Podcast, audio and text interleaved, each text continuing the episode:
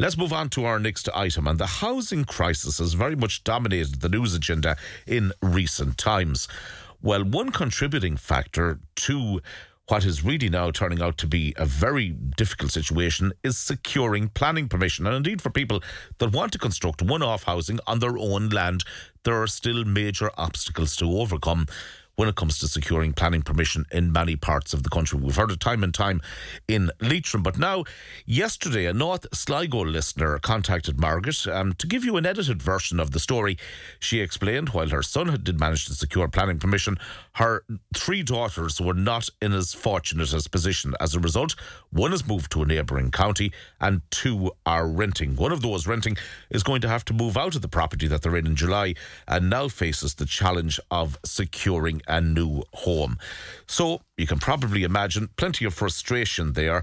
And there's probably a number of reasons. And in this part of Sligo, where the lady contacted us from, the reason that her family are unable to secure more planning permissions is the fact that they're in what's known as a green belt area of County Sligo. Well, to discuss this particular matter, uh, we're joined live in studio by Ballymote Tubbercurry councillor, Fianna Fáil councillor Paul Taylor, who also, of course, has a background in construction. Paul, our councillor Taylor, good morning to you. Thank you indeed for joining us in studio this morning. You morning, probably John. get this every day of the week councillor, the amount of frustration that's out there with people looking to build one off housing hearing all about this housing crisis, they feel they have the land, they want to stay in the area, close to family, close to friends, make a contribution to the community, but they can't do so because there's irregularities maybe with our planning applications. I presume it's something that comes across your desk on a regular basis. Of course it is, and as rural councillors, I, I, I suppose you could say we're very passionate about about rural housing and developing uh, our rural communities and our towns and villages as well. Um, there, there, there are problems out there in certain areas, not everywhere. Um, there's a lot of anger and confusion, I suppose, regarding planning. Um, but I think at present um, we we have development plans, we've national planning policy seems to be the big issue. Um, and most of the policy is coming from a, a, a, national level, which leaves us in, you know, in in in situations that were the same as the rest of the, mm-hmm. the country as well. It goes uh, back to an item that we had earlier that maybe more autonomy should be given to local councillors, local planning officers themselves, maybe to set the criteria for a county on an individual basis and an area on an individual basis as opposed to the one size fits all approach that comes down from the capital. Well, we, we, this is what we would speak about at council meetings, and I think all councillors would agree. Um, listen, the planners, you know, have a job to do. They have a, a, a rules and regulations to follow as well. Um, you know, the, to be fair to the planners in County Sligo, their doors open for discussion. Um, but there's a lot of policy that's there in the way you see. We have a lot of things. We've now nowadays we have green belts, as you, as you said yourself. Talk to us and a, little bit belt, about green belt. What, a green belt really simply is is is an area around a, a, built up area like a town or a village, which you know is is really protecting. The, the, the, the, the, the area around that town or village for future development of the town and village. So, which prohibits one off housing. And that's really that in a nutshell what it is. And if you if you're looking for planning permission for a one-off development in that area, unless there are exceptional circumstances, um, you will be refused, um, and it won't even go to application application stage. And if you, if if you're a, a, young couple or a family that maybe identify a site on your own land that's within that green belt, or uh, sometimes uh, we, we've buffer zones as well, then if you have land outside of that green belt, you'll be pointed and directed towards then. But again, that's the policy. That's the policy. Now, there are some people that are listening to this interview would automatically say, well, the reason for this is that there are so many buildings lying derelict in villages and towns across Sligo and other counties that there's almost a secret policy there to try and encourage people to renovate these buildings, put life back into towns, and that you're trying to leave them with no other option but to move into these buildings. I can, and I can see where that where that um, where that can be formed. I, I can absolutely absolutely see that. I think I think we had a lot of these policies put in place. You have scenic views as well. They're very, very, very much um, a contributing factor as well. Um, I think a lot of these policies were put in place as a result of, of a lot of development um, maybe in the early noughties, in the late 90s, early noughties. But we're living in a different world right now. You know, we, we don't have that development anymore in our towns and villages and in our communities. So we don't have the the the houses there for even people to buy. Yes, there are derelict buildings in some uh, towns and villages, not as many as there was. Um, there's plans to try and, and bring them back to life as well, but not everybody wants to live in that town and village. If you're from uh, a rural country background. country background and that's where you were reared, that's where you want to rear your family as well. That's where you want to rear your kids. Mm-hmm. You want your children to go to that local national school. You want your children to maybe play for that local club or do the things maybe that you have done when you're grown up.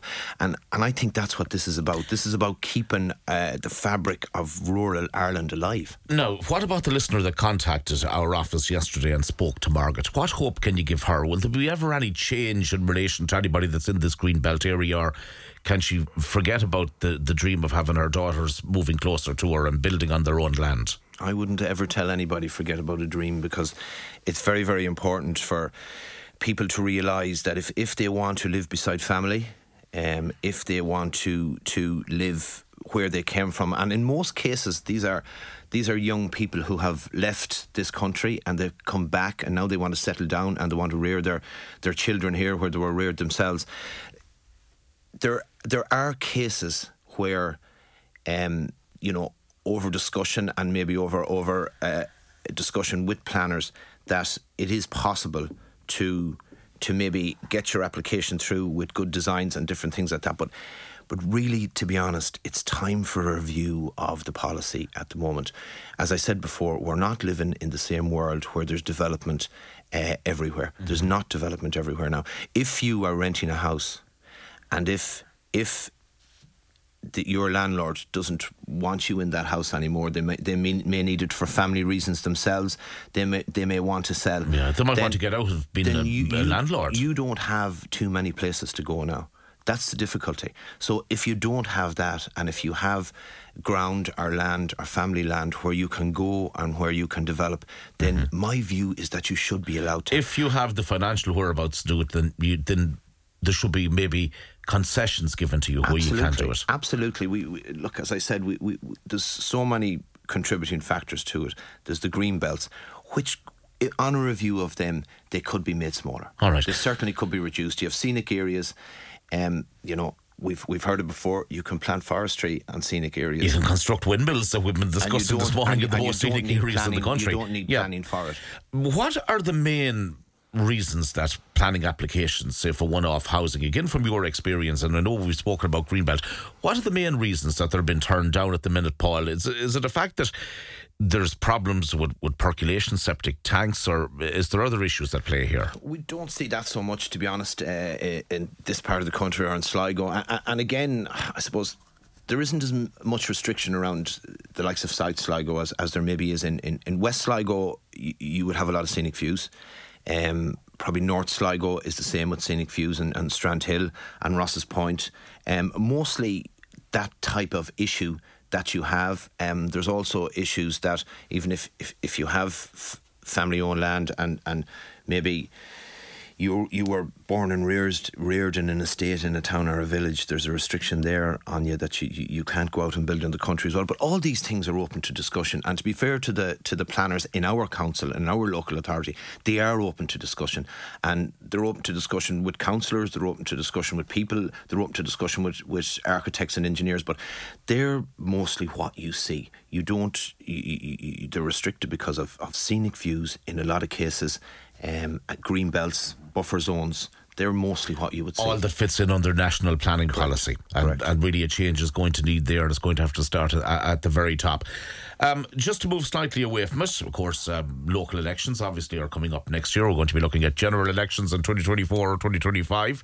We spoke to you before, and you made no secret of the fact that you were looking for that uh, Fianna Fáil nomination to contest the general election. Any movement on that front? Everything going well at the moment. To, to be honest, we're really concentrating, uh, I suppose, on, on, on, the local election now. Uh, we're going to have a local election first, so that's that's the main concentration um, on getting things right locally. Um, if you don't have things right locally, I mean, you you, you, you, you, you can't move forward from there. But I'm happy with where things are at. Um, you know, quietly discussing different things with with the the team that that, that we've put together. But again, you know, you, you would find that maybe do your best to keep doing the work, keep doing the work that we're doing at the moment. And look, I look forward to the future. Is there going to be a general election before 25? Probably not. Uh, we know that we're having a local in, in May 24. Mm-hmm. So right now, that's the most important thing for for me to focus on, and that's what I'm focusing on at the moment. And of course, there's the eye and that other thing. Yes, that's what I, I, I that's what I hope to do. Um, that's what I've said that I want to do, and it's been well received yeah. at the moment, so I'm Good. happy with that. All right. Final point significant week for Fianna Fáil, the return of Bertie Ahern confirmed to the party. How do you feel about that on a personal level?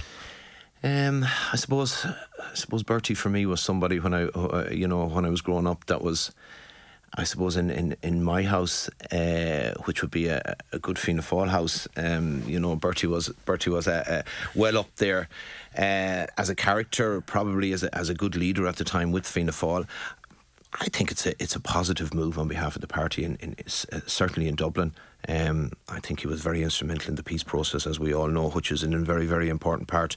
Um, of the life we live in today. Mm-hmm. So, um, look, I think it's positive, as he says himself. He's only back as a paid up member, but um, you know, I'm, I'm, sure there'll be more future developments there as well. But what they are yet yeah. remains to be seen. A run for the Áras, maybe. you never know. You never know. Watch this space, as yes, the old saying goes. Yes. Councillor Paul Taylor, thank you so much indeed for joining us in studio this morning to discuss you, the whole issues of planning in Sligo, and hopefully it answered some of the questions in relation to that uh, green belt area of Sligo as well. You're listening.